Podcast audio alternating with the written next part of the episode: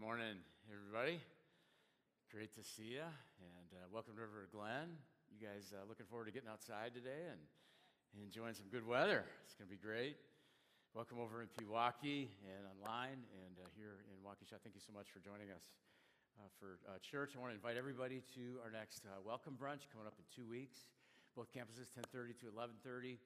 Uh, I think you'll really enjoy Welcome Brunch. If you haven't been uh, to it, you get one of these shirts. We'll give you one of these shirts for free. Get a delicious brunch. You learn about our vision, our mission, our beliefs. You get your questions answered. You meet some, some, some staff, and um, hope you get signed up uh, today. Today, I want to wrap up this uh, series and talk with you about a, real, a, a difficult subject that affects all of our lives. If, if, if all of us were all together in one room, and I asked this question How many of you have been uh, affected by uh, divorce uh, in, in your own life, family member, a, a friend? Uh, you know, raise your hands if, you, if you've been touched by divorce. I think most, all hands, uh, almost all hands, I think would, would probably um, go up. Uh, marriage is difficult, and sometimes it doesn't last. Gary Thomas is an author and speaker who's published some great books on marriage. He was speaking at a marriage retreat with 500 couples. And he said to the uh, 500 couples, he said, I want you to stand up and remain standing if marriage has been easier uh, than you thought it would be. Remain standing. And uh, guess how many couples stayed standing? Five couples, yeah, out of 500. And so uh, 1% said, it was easier than they thought. 99%, it was more difficult than they thought going in. But uh, Gary said it's actually worse because I was signing books at the book table, and one of the couples came up to me and said, Gary, we have a confession to make. We were one of the couples that stayed standing. And Gary said, Well, did you not mean it? And they said, Oh, no, we meant it. We've only been married 10 days. yeah. Like, you have no idea, you know? Remember, remember those first 10 days? if you're married. I remember our first 10 days. That was, that was great. We got married in the Chicago area at, at Marnie's uh, home church, surrounded by friends and family, just an outpouring of love and celebration. Spent the first night at a hotel downtown Chicago. They had a honeymoon suite with fresh flowers, roses, chocolate covered strawberries waiting for us. And the next day we left for a week of honeymoon and in, in the Smoky Mountains in Tennessee. The first 10 days, I mean, it's hard to imagine there could ever be a fight or a problem in marriage. And then I think it was probably day 11, we, we moved into a small one bedroom apartment in Kentucky, and we discovered that we shared that space with a colony of roaches. Yeah, no more uh, honeymoon suite, no more strawberries. We battled roaches and problems and challenges just continued. Every marriage goes through this. We've, we've been talking about this throughout the series that we bring baggage into marriage, and marriage also has a way of adding more bags and stress and problems uh, dirty, dirty dishes and career challenges and time pressures, fighting about who watches ESPN or who watches HGTV, navigating family problems, emotional issues, health struggles, and things that you cannot even imagine right now. I saw a statistic the other day that said that marital satisfaction drops by 42% when you have your first child. Now, I love being a, being a, a father, it's a highlight in my life. But I'm not surprised by those uh, statistics. There can be sleep deprivation, postpartum, uh, emotions. We, are keeping our three year old granddaughter this weekend, by the way, and so I, I can relate to the uh, sleep deprivation. Um, having a child can uh, bring out fears, anxieties, and more responsibility. And maybe you had in laws, an aging parent that you need to take care of, and maybe you had a blended family situation, and the bags get heavy. And maybe you're not connecting in marriage like you used to. Marriage is hard. That's why if you go to a restaurant and you see a couple laughing and talking and listening and touching, what do you conclude? They're not married, right? and if you see a couple, you know, bored, you know, staring off in space, you know, checking their phone, what do you think? Probably celebrating their 30th anniversary, right? Yeah, marriage is difficult. That's why uh, 20% of marriages don't make it five years. Think about that. And there's a newer trend called the graying of divorce. The divorce rate for people over the age of 50 is now 28%. For the first uh, time, we have uh, uh, more people over the age of 50 who are divorced than widowed. About half of all marriages end in divorce, and 100% of marriages will have a, a, a difficult season of struggle at, at some point. So today I want to talk with you about the, the cost of divorce, prevention of divorce, and then recovery from divorce based on scripture and just what I've observed over the years working as a, as a pastor. And here's my challenge for, for all of us today don't give up on marriage. Don't give up. As, as followers of Jesus, we should be known for our endurance and uh, perseverance and determination because that's the difference that faith makes. I mean, we've got faith that God is working in ways that we may not see or understand. And this faith gives us confidence and courage to work through those obstacles and challenges in marriage and experience greater levels of love and joy and, and peace. But before we get into this, I want to acknowledge those of you who are here who've been divorced. And you know, you hear this challenge not to give up a marriage, and you're bracing yourself. But I want you to know I'm so glad that you're with us uh, uh, today. Um, I want you to know that we love you.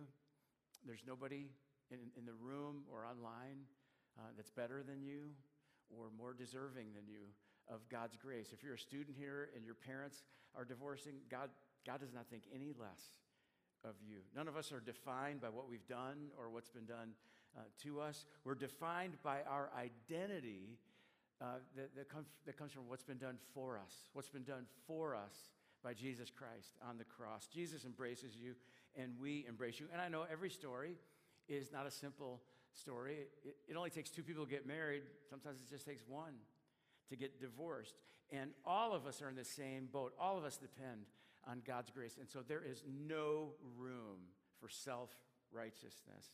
I'm going to talk more later on about recovery from divorce, but there are probably many marriages represented in this room that need encouragement today to not give up. The couple that maybe, maybe you're sitting right next to each other, but feel miles apart. The couple that maybe you've given up on your marriage. You're going to stay married, you're going to keep your vows, but you're not happy about it, and your heart is not in it. And the person or couple who plans or hopes to get married, someday this will prepare you. And the couple who have a good marriage, but you want to sustain it and maximize it. And really, these principles we're going to talk about apply to all our relationships. And so, married, divorced, uh, single, today is for everyone. Take a look at this verse from Hebrews chapter 13. It says, Marriage should be honored by all. Notice that word all. I mean, God wants everybody, no matter your relationship status, to encourage and support marriage. And all of us are going to have the opportunity to counsel somebody in a hurting uh, situation. One reason God wants us to not give up on marriage is, is simply because God hates divorce. You say, Ben, how do you know that God hates divorce? That's a hate is a strong word. Are you really sure that God hates divorce? Um, Malachi chapter 2, verse 16, I hate uh, divorce. And so there's, there's that. And I know that's probably a, a difficult verse for some to hear. But understand that God loves divorced people. And, and that's the reason why God hates divorce, is because he, he loves you. Some, some, some of you um, who, who understand this verse the most are those that have gone through a painful uh, divorce. You get it. Uh, you get this verse like a father with a child who has cancer hates the, the cancer. You know the damage that gets done and the pain that is caused. One reason why God hates uh, divorce is because it tears apart something that he has joined together, that he has fused together. In Mark chapter 10, Jesus said God's plan was seen from the beginning of creation when he made us male and female. This explains why a man leaves his father and mother. We talked about how the word leave, that's a strong word. You leave uh, physically, uh, relationally, financially. A man leaves his father and mother and is joined to his wife, and the two are united into one. Since they're no longer two but one, let no one separate them, for God has joined them uh, together. That's the key right there. God joins you and weaves you together. It's like weaving two fabrics. If you weave cotton and polyester into a poly cotton blend and you try to separate that, it's going to be a mess. God weaves and fuses us together in marriage. And so it's not just the bride and the groom, God is involved in the marriage covenant. God supernaturally makes the two of you one. You know, I love uh, in weddings how couples will symbolize the marriage union. Uh, they'll, they'll use a unity candle, they'll use uh, sand, they'll mix sand, they'll use uh, rope, and uh, we've been together. Uh, a few years ago, I had a couple that did a chemical reaction. I loved it. I thought this was awesome. They took two chemicals that, that really don't do anything separately, but when you combine them together, it turns into thermite. And when you ignite thermite, it turns into iron. And so during the ceremony, right over there in the student center, uh, they mix these chemicals and ignited them, and the pictures don't do justice. I mean, it was a bigger explosion than I think any of us expected. And fortunately, it did not trigger the smoke alarm. And they created, check that out, this iron cross to symbolize the, the marriage union uh, God uh, uh, establishes. Isn't that cool? It was, it was um, a little dangerous, okay, um, but spectacular. And marriage is spectacular because God fuses two people together and makes you one. And God says, Don't tear apart what I have fused uh, together. But, but sometimes people just jump into marriage, they rush into marriage. And I've seen this as a pastor. And I wonder how many married couples do the same thing with divorce? Couples get tired of you know, carrying the bags, the heavy, the heavy bags, and they think anything is better than this.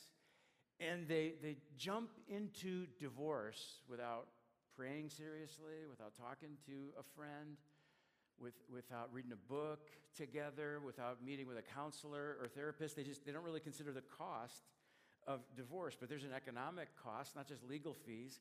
Divorce impacts standard of living, especially for women. In a recent study, they found that the average woman over the age of 50 experiences a 40, uh, 45% drop in standard of living compared to a 21% drop for, for men. There are emotional costs beyond what, what most people anticipate or control. You think, you know, if we just end this, we'll feel better, but you don't always. It, it, it's not always better. One man talked about his divorce with tears in his eyes, and he said, I deal with intense loneliness. He said, We liked the same TV shows, we ate together. We loved our dog together and had a history that no other person can replace. Even when things were at their worst, we actually still had each other. He said, Please tell the people that it might be horrible right now, but fight through it. Get help. Give it one more year or two or three, and trust that God will help you rediscover what you once had because what you end up losing is unimaginable. And then there are family costs. Sometimes parents think that you know, kids will do better with a, a, happier parent, and that's true. But sometimes parents think that it would be better if we get divorced because, you know, we're not happy and the kids will do better. But uh, the research actually shows the opposite, except for things like violence and abuse. Kids do better when parents stay together, even when it's difficult. Our family is uh, far from perfect.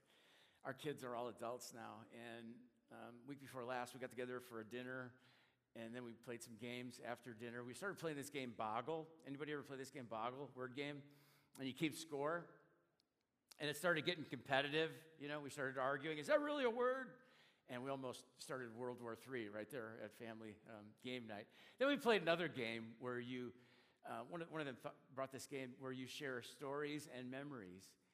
And we, I mean, we laughed so hard together. My face hurt um, afterward. I'm grateful for the time together we have as a family. I'm grateful Marnie and I didn't give up uh, during a difficult um, season. I- am grateful that I-, I, didn't do something foolish or, or, or selfish because I don't want to miss out on any of it. Even if it gets difficult, if you stay together, it's better for the kids and family and grandkids. I'm not trying to make anybody feel bad. I'm just trying to make the point that, that people think that divorce will free you from your problems. And very often, divorce creates more problems and, and baggage. And so, because the cost of divorce is so high, if you're engaged or married or remarried or struggling in your marriage, what can you do to prevent divorce from happening or happening again? I've got three challenges for you. First and foremost, put Jesus first. Put Jesus first in your life and in your marriage. Focus uh, your eyes on Jesus. I believe that much of the disappointment and disillusionment that, that you and I can experience in marriage comes when we look to our spouse to do for us what only Jesus can do. And, and so if you say to your spouse, I need you to be my strength, I need you to be my source of joy, I need you to meet my needs, I need you to give me purpose, I need you to be the wind beneath my wings. Here's what we're saying I need you to be my Savior. And that's not their job. That puts pressure on them and it sets you up for disappointment and disillusionment. Now, I can understand why we, might struggle with this because, you know, in our, in our culture, we have uh, music and movies and, and television that kind of disciples us to think this way, that we'll be happy and fulfilled if we can find that one person who will, who will make us come alive. And the reason we're drawn to that, that thinking is because there's some truth to it, but it's not found in a romantic relationship. It's found in a personal relationship with Jesus Christ. That's what Jesus wants to do for us. And when those rom- romantic feelings, you know, fade or come and go, and they will in marriage, they, they remind us that our, that our hope and fulfillment is in Jesus. Think about it this way so many marriages and relationships uh, go wrong because we, we go into the relationship like a drain and we want, we want, want the other person to pour into us and to, and to fill us up. But when you put Jesus first, he makes you a fountain and you've got this love and joy and peace flowing inside of you, uh, bu- bubbling up, and it makes you less demanding on your spouse and other people and more content as an individual. And when you come into relationships as a fountain, you can bless and serve and fill your spouse and other people. That's why in John chapter 4, Jesus had this conversation with a woman at the well who'd been married five times. And the man she was living with was not her husband. And Jesus said, Hey, hey, I'm what you're looking for. I'm living water. And when you drink from me, uh, you'll never be thirsty again. So put Jesus first and stop trying to get from your spouse what only Jesus can give um, to you. Make it your goal in, in your marriage to uh, do the three C's, to celebrate Jesus with us on the weekends publicly, and then celebrate him privately by reading and reflecting on Scripture. Connect with other people in one of our groups. Contribute to the mission of Jesus, maybe by volunteering as a, as a couple. Put Jesus first. Here's a second way to prevent divorce commit to your marriage and lock the exit door because marriage is based on commitment, not feelings. Many, many couples say, you know, we, uh, we, just don't, we just don't love each other anymore. We fell in love and then we fell out of love, and there's nothing that we can do about it. But feelings are not good decision makers. If I based decisions in my life on feelings, I would, I would never exercise. I don't feel like exercising. I would, I would rarely work, go to work. I would overspend. I would never apologize or, or forgive other people. I don't feel like forgiving. I would eat um, peanut butter at every, every meal uh, because feelings are terrible decision makers. If my, my wife and I based decisions on feelings, we would have divorced many years ago. I've heard it said this way I like this. Get, getting a divorce because you fell out of love is like selling your car because it ran out of gas. Why don't you fill it up again? In fact, in the Bible, when you read the word love, it's not, it's not talking about a ooey gooey feeling. It's talking about a verb. It's talking about an, an action. And if you would start to love your spouse and commit to loving actions, those romantic feelings might return. Now, there are some exceptions in the Bible if there is adultery or severe abuse, separation or divorce are permitted, but 80% of those who get divorced say they regret it and they would remarry their spouse if given the opportunity. They just bailed out uh, too soon. You need to commit and lock uh, the exit door. And then, final way to prevent divorce eliminate other temptations. The Bible says that all of us have a sin nature and are vulnerable to temptation. We never outgrow temptation. Job put it this way I made a covenant with my eyes not to look lustfully at a young uh, woman. Job didn't even trust his eyes. He, he made a covenant with his eyes. Proverbs chapter 5 talks about uh, the temptation to lust after a woman, and it says, Do not go near the door of her house. It doesn't say don't go in the door, don't even go near it. You go near that boundary, emotions can kick in and, and they can override your intellect. I mean, I've known people much smarter than me that have crossed that line and ruined uh, their marriage. You might not uh, believe this, but here's one of the secrets for restoring and increasing intimacy in, in, in marriage. Eliminate all other temptations and focus exclusively on each other. And I'm not just talking about physical intimacy, I'm talking about emotional intimacy. Sometimes people will say something like, Ben, there's this really sweet guy at the, at the gym, and uh, he's not really my type. I'm not attracted to him, but we confide in each other about our marriage problems, and it's totally, it's totally okay because it's, it's so helpful to talk and, and get another man's uh, point of, uh, of view.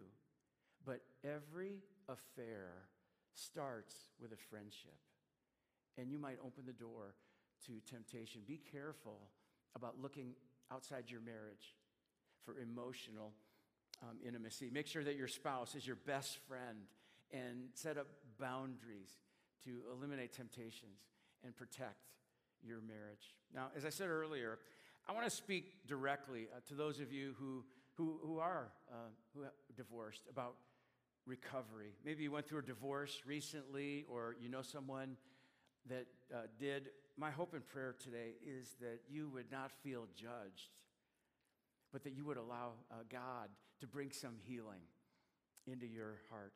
I came across some advice from a couple that lead a ministry called Divorce Care at another church, which is a great ministry. In fact, we have a divorce care ministry at our church, and I would encourage you to go through it. They're getting ready to start another session of it in August, and you can find out more about it at, their, uh, at our website. I thought their advice was so helpful that I want to share it with you. Here's the first thing they said they said, use this time to begin, renew, or strengthen your relationship with Jesus Christ. Because when you go through a divorce, that's a season when you can feel like a broken person. But God does some of his best work in broken people. Never a better time to draw close to God. Never a better time to start reading the Bible and allowing God to comfort you and speak into your life. Second, they said, it's going to get better. They said the first night of class, you can see people are sad, some are bitter and angry, many of them are lonely. They said by the third or fourth week, there's laughter. People start um, talking and, and, and making plans to go to church together. People start forming friendships. People start forming small groups. And they said, as sad and angry and bitter and betrayed and as lonely as you may feel right now, when you turn to Jesus Christ, it's going to get better. Third, they said, you got to find somebody else to help. They said, when you're going through a divorce, it's hard to think about another person, but if you will find another person to help, it will help you. They said it's a great time to start serving in church. Use this time to help lead another person to faith in Jesus. Allow God to turn your pain into purpose. And then last, they said you need to self reflect. Uh, too many couples skip this step and they just rush into another relationship because, you know, I want to feel loved again. My confidence is low and this person likes me and, and that makes me feel so good. They said, don't rush. Take a year to self reflect. Reflect on what was my part in this failed marriage.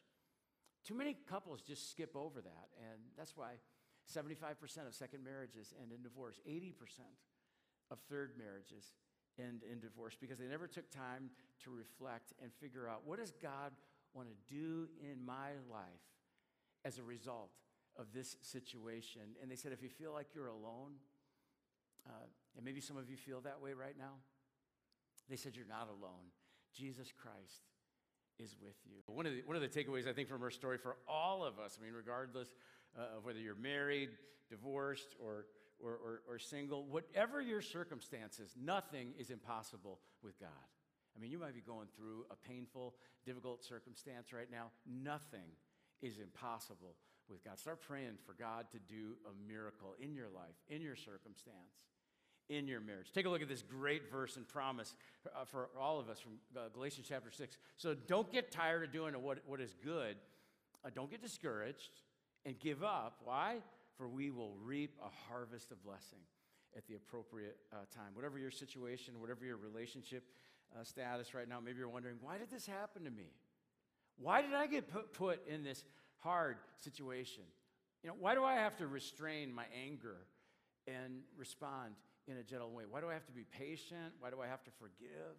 Why do I have to bring the kids to, to church? Why, why do I, uh, I have to be the one who is, who is, is, is doing, doing what is good? Paul says, uh, don't get tired of, of doing what is good. Don't get discouraged. And then look at this. He says, don't give up. Don't give up. He says, for you will reap a harvest of blessing at the appropriate time. One day you're going to look back and you're going to say, look at what God did. Look at the blessing that God poured into my kids, poured into my family, poured into my marriage, poured into my grandkids, poured into my life. So don't give up. Keep doing good and look forward to the day when God is going to bless and reward your life. And if you need some prayer uh, today, we've got some people that'll be down front at the corners. And after the service, just come down front. We've got some people that would uh, be glad to pray with you. Let me pray for us. Father, thank you for your promise to heal us and restore us and forgive us. I pray for those who've gone through divorce and struggle with shame and failure and bitterness. God, I pray that you would relieve that. And I pray for couples who have a good marriage, but sometimes it just feels like they're drifting apart a little bit, not connecting. I pray that they can have a great conversation and hit the reset button and get back on track. They would encourage each other and they would lift each other up and pray for each other, and that you would work in their marriage. And God, I especially pray for those couples that feel like there's no hope. God, I pray that they would believe in the power of both of them turning to you and praying and asking for you to work a miracle in their marriage and not giving up. God, we've seen so many marriages get turned around by your power, and I pray that you would do that for them. God, what you have joined together, let no one separate. And we pray that in Jesus' name. Amen.